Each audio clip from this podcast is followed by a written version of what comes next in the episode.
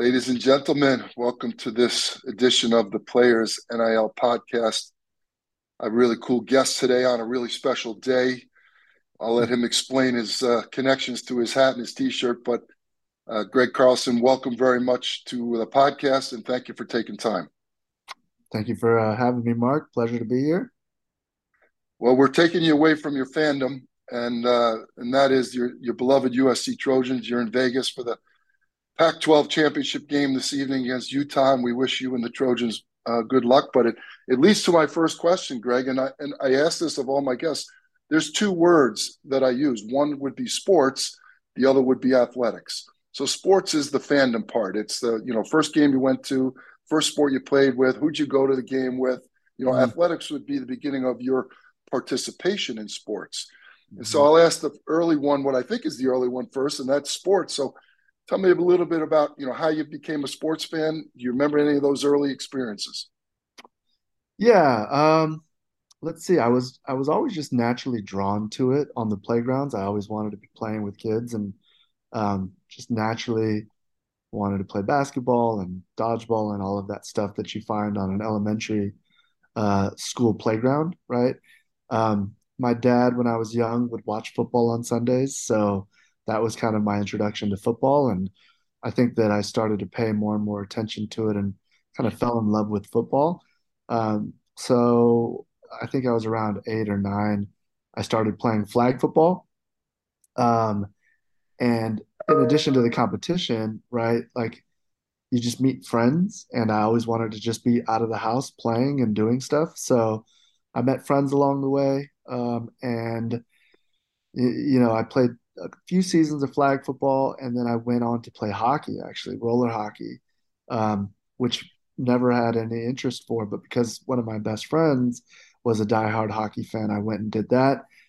Had a ton of fun. Did that for a few years, and then when I got to high school um, as a freshman, I knew that I wanted to play tackle football, and that was my first time playing tackle football, and the the rest is history, right? I, I trained for that, left hockey behind, and then ultimately ended up at SC um, after high school. So, so that, that that's it's great, and it, you know it's kind of traditional. But I want to ask a couple of pointed questions because at the Players NIL, we're all about using athletics to better our lives. And right. so, at what point did you realize that not only did you love it and you gave up hockey for football, but that maybe there was an opportunity to use athletics to better your life, whether it be through friends or family connections, job opportunities, educational opportunities. You ended up going to USC. Tell us about some of those moments where you were like, I think I can do something with this, and I think this can help my life. Share our, with our audience what that was like. I think you know playing sports gives you a chance to meet so many people, and then if you're, you know, good at it, um, more and more people show interest in you. So if you've got the wherewithal as an individual to network and um, promote yourself a little bit, um, you can really take advantage of some of those opportunities. Um, one, you know, prime example is when I got to USC, I took a class called Technology Entrepreneurship, and the professor and I hit it off. Firstly, because I was interested in the curriculum, but secondly, you know, I was able to get access to tickets and autographs of Heisman Trophy candidates and winners and um, things like that. And, you know, at the time I was just kind of helping somebody out that asked for stuff. And um, he was a friend of mine and I really enjoyed the class. And then when I graduated from SC and I played my final game, I ended up calling that professor on the phone and saying, Hey, just wondering, you know, if you've got a job for me potentially you know that was a call it a Friday. On Monday, I had started my my career in technology, working with this professor who I still work with to this day. He actually ended up becoming the officiant at my wedding. I became the godfather to his youngest son. So I think that's a, you know, magnificent example of how sports leads into opportunities for people. Um, and and you know, you take a look at guys like Matt Leinart and you know Heisman winners, et cetera, the doors that get opened for those types um, because of their success on the field. I mean, it's a, it's tremendous that the, the amount of people and network effects that you get from playing sports at a high level. Yeah, I agree, and and and you certainly took advantage of that. But being prepared to take advantage of it and given the opportunity. But tell us about the lessons that sports taught you. You know, what were some of the? Was there a high school coach? Was there a mentor? Maybe your family? Um, maybe a coach in college. Like, what are the things that today, and we'll get to what you're doing today, but some of those life lessons that you paid attention to and that are paying dividends today? So early on, right, like your parents are your biggest cheerleaders. So, you know, before you develop confidence, they're the ones kind of instilling it in you. So my mom was always a huge supporter, um, kind of pushing me, telling me that I'm good, even if I didn't believe it and then when I finally realized, oh, I'm I'm actually pretty good. I'm not I'm not bad, right? Um, you know, when it comes to the the coaching side, you get all types. You get some that are super encouraging and supportive, and you get some that are, you know, more um, authoritarian and yell and kick and scream. And you know, I think that as an athlete, it's good to to see both types. Um, some players thrive in different settings, so um, as an athlete, you know, I think it's good to experience two types of that. When I got to USC, um, Kennedy Polamalu was a guy, an assistant coach that took a shot on me as our punt returner, and he was super nurturing but also tough. Um, Pete Carroll is a guy that had tremendous energy and um, a good leader. Um, so those two definitely had an impact on my college career and, and, and shaped me in that way. Um, you know, um, sorry, what was what was some of the other the other questions that you had around? No, that? just some of the some of the life lessons. You know, what what did athletics yeah, teach so, you that you use that you use in today's world? Of course. So the discipline, of course, is is just the, the easiest parallel that I can draw. You know, in the summer, you're getting up at 5 a.m. to be there for 6 a.m. and you've got a schedule and a routine and you're accountable by your teammates. And I think that Pete Carroll does a really good job of of um, instilling that in in his teams is that accountability aspect. So you got to get up if you know, and there's a rule, right? You first of all you protect your team, but as it regards as as it's related to time, right? When you're early, you're on time. When you're on time, you're uh, late, and when you're late, you're forgotten. So you know, just that accountability aspect, and then having a, a discipline and and you know a plan of attack and all of that all of all of what I learned through my athletic career is what I carry over to my business, right? So, you know, ske- you know, laying out a plan and a schedule and, and a routine that I go through day to day um, helps me stay organized and and really get through the insane amount of work as an entrepreneur that you have to get through day to day to to be efficient and compete at a high level in business. So, um, yeah, the discipline is is probably the biggest parallel that I can draw from. Yeah, great advice. So you, you go to work in technology.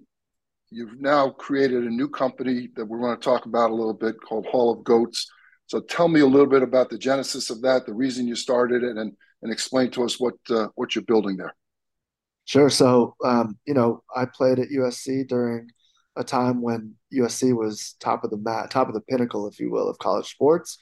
I was there for two national championships, saw three Heisman Trophy winners, um, and you know, you go back to campus and you see all of the buildings that have been erected since we played. And the, the campus looks wildly different. And there's no doubt in my mind that the university was benefiting tremendously from the success that we saw on the field. Um, when the NIL opportunity presented itself last July, I called Leinart and I said, Hey, man, like, you know, there's a chance for us to give back right? To to right the wrongs of the last, you know, you know, tens of years, right? Um, these kids have a chance to make money, build brand, and set themselves up, you know, long term potentially, but at least you know strike while the iron's hot. As you know, Mark, ninety eight percent of student athletes don't go professional. So, how can we enable them to um, take advantage of their celebrity now, so that they can help their families, help themselves, and not be a starving college student, um, especially one that's contributing to the athletic programs of these universities. Um, so how are we doing that? Well, Hall of Goats is developing a arcade style college football game, and we're leveraging the uh, IP and, and partnering with players and helping them generate revenue from their player avatar drops. Fans and gamers can buy those avatars and play with them in game, level them up through playing the game by earning XP, um, increasing things like speed, agility, strength, power, etc., um, making those players more valuable and and um, and we also have a secondary marketplace where those um, assets can be bought and sold and players make money from the, the initial drop of the player avatars as well as uh, a 5% royalty in perpetuity on secondary marketplace transactions um, and we think that through the video game you know, we plan on the video game being around for a decade, two decades, et cetera.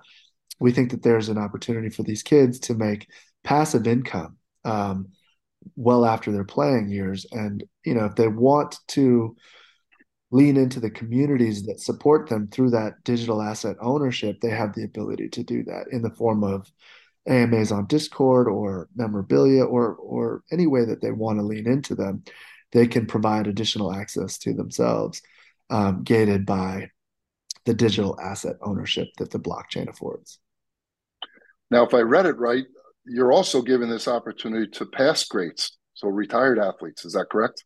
It is right. So when we when we decided to lean into this blockchain opportunity, you know, we took a step back and we said, okay, well, how do we ensure the value of a, of a digital asset continues to go up?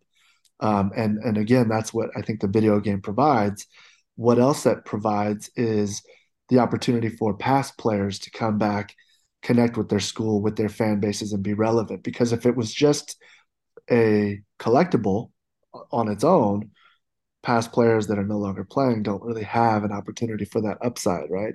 Um, so it brings them back into the fold, makes makes them relevant, right? You take a guy like Leinart, for example, he's a prime example Heisman Trophy winner, two national championships. The trajectory of his college career was, you know, he's arguably one of the greatest college quarterbacks all time.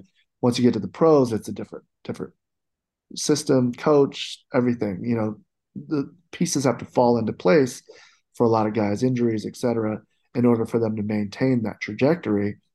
Um, but he's still got a massive audience at USC that will support him in the form of a video game.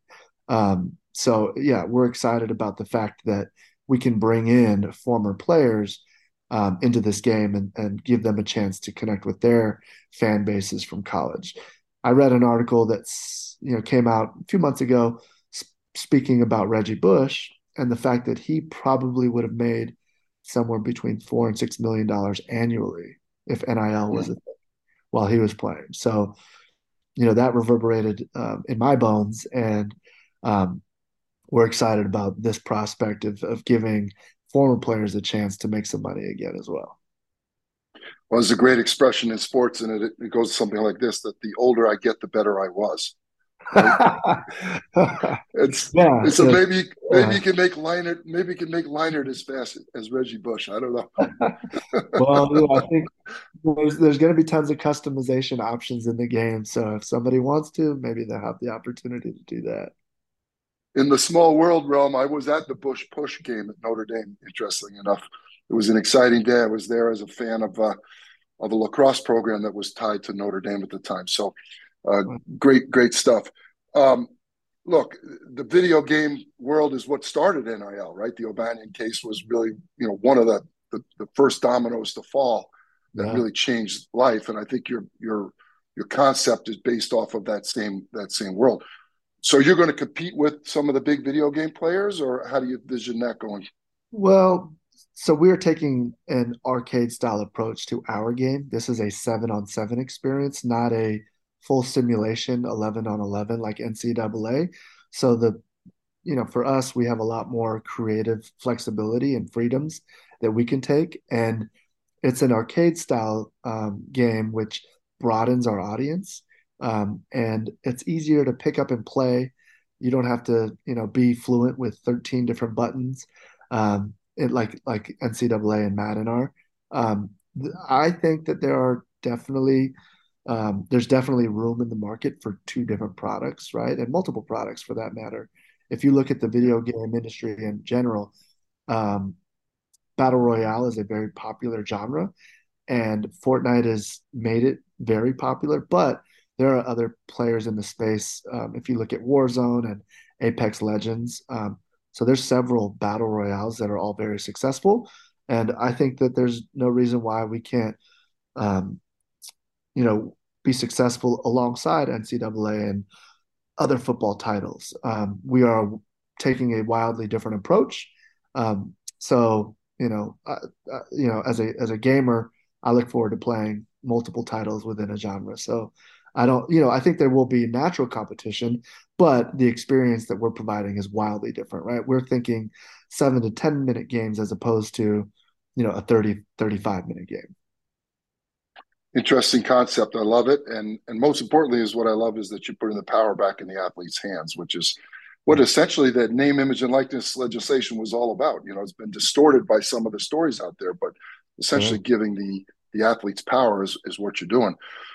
Okay, so we're come to the last section. This is the advice part, and I know you're an old sage veteran here and an mm-hmm. experienced, mature adult. Um, but go back to you know, senior in high school, junior in high school, freshman year in college. You know, yeah. young, wide-eyed kid walking on the athletic field, walking on the campus at USC.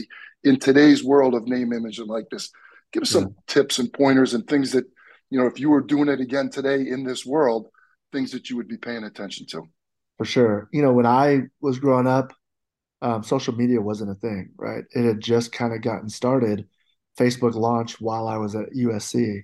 So um, social media wasn't a thing. What I would say to today's generation is um, find something that you're passionate about in addition to your sport that you play that you can lean into and build your brand and audience around that. Whether it's shoes, video games, clothing, apparel, you know, you name it, whatever it is. Um, create content around that in addition to your athlete, your athletic identity, and lean into socials. You know, as a kid, I was probably proud and wanted to, you know, do allow my um, play on the field, do all the talking. Um, my advice though is put yourself out there, create content around things that you're passionate about and build your audience and your brand because if you're looking to make money and be a force within the NIL space, you have to have a following for the brands to come uh, and want to work with you. So create content, put it out there, but also be mindful of the content that you're putting out. Don't tweet your random thoughts, have them proofread. Don't just put out a bunch of stuff because that stuff, once it hits the web, it is recorded in history and people will take screenshots and hold you to things. So if you're angry, don't go to Twitter. Um, be careful with what you say, of course, but find something that you're passionate about and lean into it and create content around it um, alongside, um, you know, the content that you create as an athlete. Great advice. Hall of Goats. Where can people find you? How can they follow you, and how can they uh, share yeah. in your journey?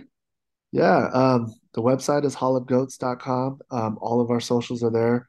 Follow us on Twitter, on Instagram, and then join our Discord and be a part of some of the game design decisions that we're going to be making over the next year. Um, you know, we're looking um, to build a community-based game, so we'd love everybody's input and feedback as we as we go along this journey. Awesome. Well, I love technology. I love athletes, and the combination is what you're working on. So uh, I wish you nothing but the best with Hall of Goats. Greig Carlson, you've been a great guest. We wish you and the USC Trojans good luck tonight. By the time this airs, we will know the outcome, but uh, yeah. enjoy the game, okay? Thank you, Mark. I appreciate it. Fight on. Awesome. Bye bye now.